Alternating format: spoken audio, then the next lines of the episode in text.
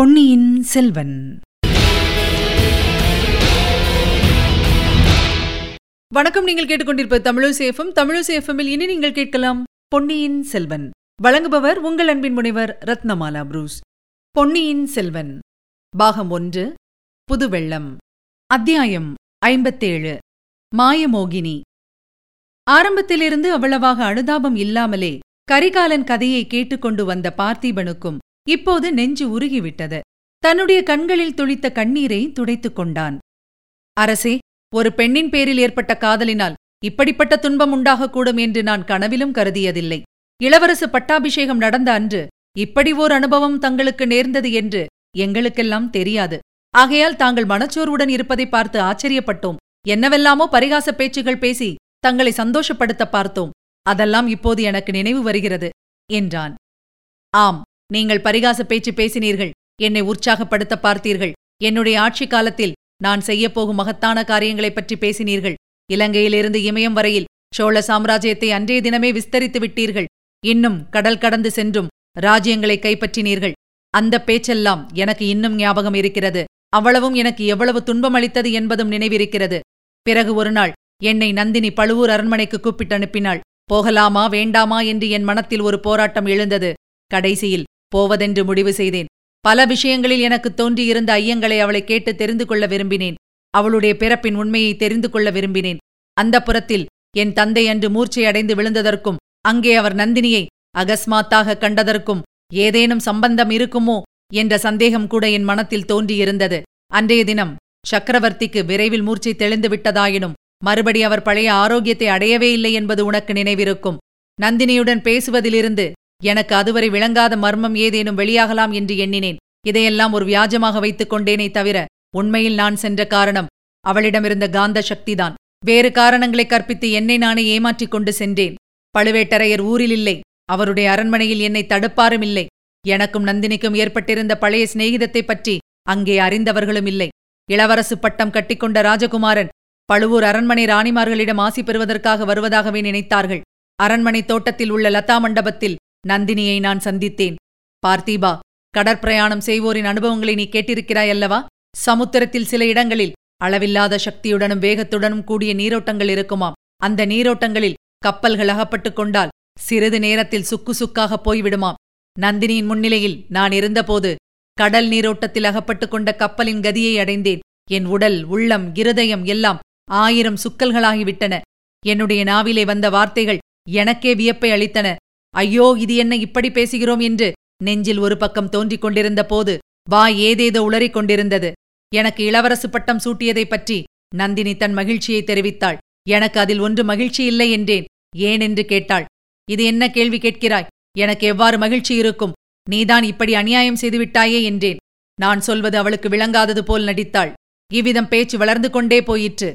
என் அன்பை நிராகரித்தது பற்றியும் வீரபாண்டியனை காதலித்தது பற்றியும் அவள் மீது நான் குற்றம் சாட்டினேன். கிழவர் பழுவேட்டரையரை மணந்தது பற்றியும் குத்தலாக பேசினேன். இளவரசே முதலில் தாங்கள் என் காதலை கொன்றீர்கள். பிறகு என்னை காதலித்தவனே என் கண் முன்னால் கொன்றீர்கள். என்னையும் கொன்றாலொழிய தங்கள் மனம் திருப்தியடையாது போலிருக்கிறது. நான் உயிரோடு இருப்பதே தங்களுக்கு பிடிக்கவில்லை. நல்லது. என்னையும் கொன்று தங்கள் விருப்பத்தை பூர்த்தி செய்து கொள்ளுங்கள் என்று சொல்லி தன்னுடைய இடுப்பில் செருகியிருந்த சிறிய கத்தியை எடுத்து நீட்டினாள். நான் ஏன் உன்னை கொள்கிறேன் நீ அல்லவா என்னை உயிரோடு வதைத்துக் கொண்டிருக்கிறாய் என்றேன். கடைசியில் இப்போது நினைத்துப் பார்த்தாலும் வெட்கம் தருகிற வார்த்தைகளை என் வாய் சொல்லிற்று. இன்னமும் கூட மோசம் ஒன்றும் நேர்ந்துவிடவில்லை நீ ஒரு வார்த்தை சொல்லு. இந்த கிழவனை விட்டுவிட்டு வந்து விடுவதாக சொல்லு. உனக்காக என் ராஜ்யத்தை விட்டு வந்து விடுகிறேன். இருவரும் கப்பலேறி கடந்து தூர தேசத்துக்கு போய்விடுவோம் என்றேன். நந்தினி அதை கேட்டு பயங்கரமாக சிரித்தாள். அதை நினைத்தால் இப்போது கூட எனக்கு ரோமம் சிலிர்க்கிறது. கடல் கடந்து தூர தேசத்துக்கு போய் நாம் என்ன செய்வது என்கிறீர்கள்? விறகு வெட்டி பிழைக்கவா? அல்லது வாழைத்தோட்டம் போட்டு பிழைக்கவா? என்றாள். அதெல்லாம் உனக்கு பிடிக்காததுதான். அர்ச்சகர் வீட்டில் வளர்ந்தவள் பழுவூர் ராணி ஆகிவிட்டாய் அல்லவா என்றேன். இத்தோடு திருப்தி அடைவதாக எண்ணமில்லை. சோழ சாம்ராஜ்யத்தின் சிம்மாசனத்தில் சக்கரவர்த்தினியாக விற்றிருப்பதாக உத்தேசம். தாங்களுக்கு இஷ்டமிருந்தால் சொல்லுங்கள். பழுவேட்டரையர் இருவரையும் கொன்றுவிட்டு சுந்தர சோழரை சிறையில் அடைத்துவிட்டு சக்கரவர்த்தியாகி என்னை தங்கள் பட்ட மகிழ்ச்சியாக்கிக் கொள்கிறதா இருந்தால் சொல்லுங்கள் என்றாள். ஐயோ என்ன பயங்கரமான வார்த்தைகளை சொல்கிறாய் என்றேன். காயமடைந்து படுத்து கிடந்த பாண்டியனை என் கண் முன்னால் கொன்றது பயங்கரமான காரியமில்லையா என்று நந்தினி கேட்டாள். இதனால் என் குரோதம் கொழுந்துவிடத் தொடங்கியது. ஏதேதோ வெறிகொண்ட வார்த்தைகளை உளறி அவளை நிந்தித்து விட்டு கிளம்பினேன். அப்போதும் அவள் என்னை விடவில்லை. இளவரசே எப்போதாவது தங்களுடைய மனத்தை மாற்றிக்கொண்டால் என்னிடம் திரும்பி வாருங்கள். என்னை சக்கரவர்த்தினியாக்கிக் கொள்ள தங்கள் மனம் இடம் கொடுக்கும்போது வாருங்கள் என்றாள். அன்று அவளை விட்டு பிரிந்தவன் பிறகு அவளை பார்க்கவே இல்லை என்றான் ஆதித்த கரிகாலன். இதையெல்லாம் கேட்டு பயங்கரமும் திகைப்பும் அடைந்த பார்த்திபேந்திரன். அரசே இப்படி ஒரு ராட்சசி உலகில் இருக்க முடியுமா? அவளை தாங்கள் மறுபடி சந்திக்காததே நல்லதாய் போயிற்று என்று கூறி பெருமூச்சு விட்டான். அவளை நான் போய் பார்க்கவில்லை என்பது சரிதான். ஆனால் அவள் என்னை விட்டபாடில்லை பல்லவா இரவும் பகலும் என்னை சுற்றி சுற்றி வந்து என்னை வதைக்கிறாள். பகலில் நினைவிலே வருகிறாள் இரவில் கனவிலே வருகிறாள். ஒரு சமயம் முகத்தில் மோகன புன்னகையுடன் என்னை கட்டி அணைத்து முத்தம் கொடுக்க வருகிறாள். இன்னொரு சமயம் கையில் கூறிய கத்தியுடன் என்னை குத்திக் கொள்ள வருகிறாள். ஒரு சமயம் கண்களில் கண்ணீர் பெருக்கி விம்மிக் கொண்டு வருகிறாள். வேறொரு சமயம் தலைவிரி கோலமாய் கன்னங்களை கைவிரல்களினால் பிராண்டிக் கொண்டும் அலறி அழுது கொண்டும் வருகிறாள். ஒரு சமயம் பைத்தியம் பிடித்தவளைப் போல் பயங்கரமாய் சிரித்துக் கொண்டு வருகிறாள்.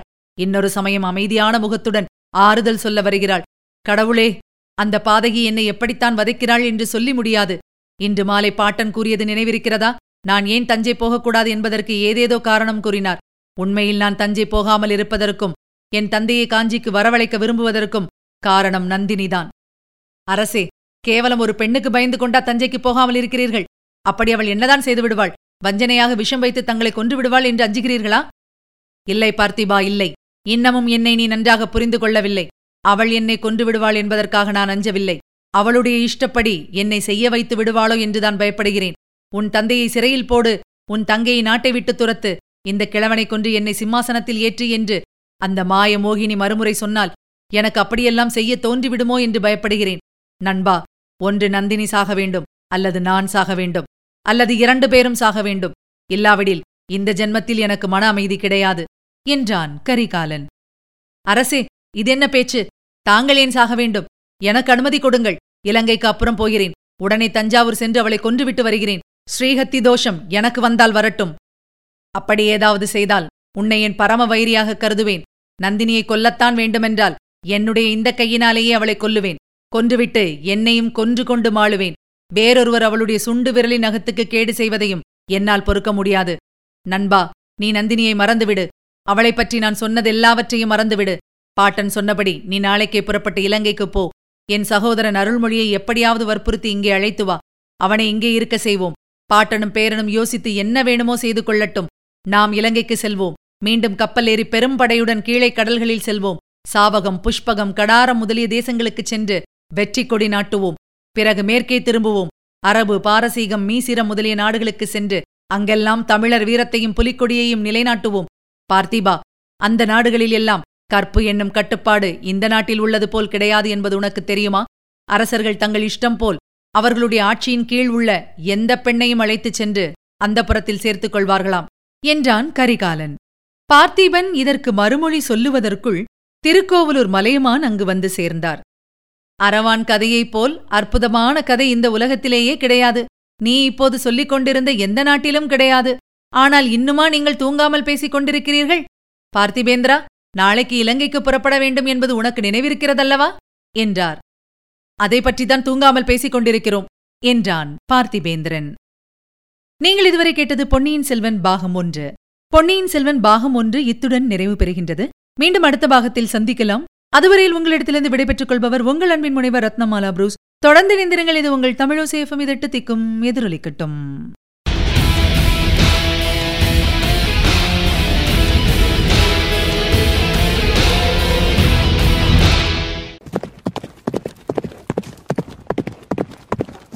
பொன்னியின் செல்வன்.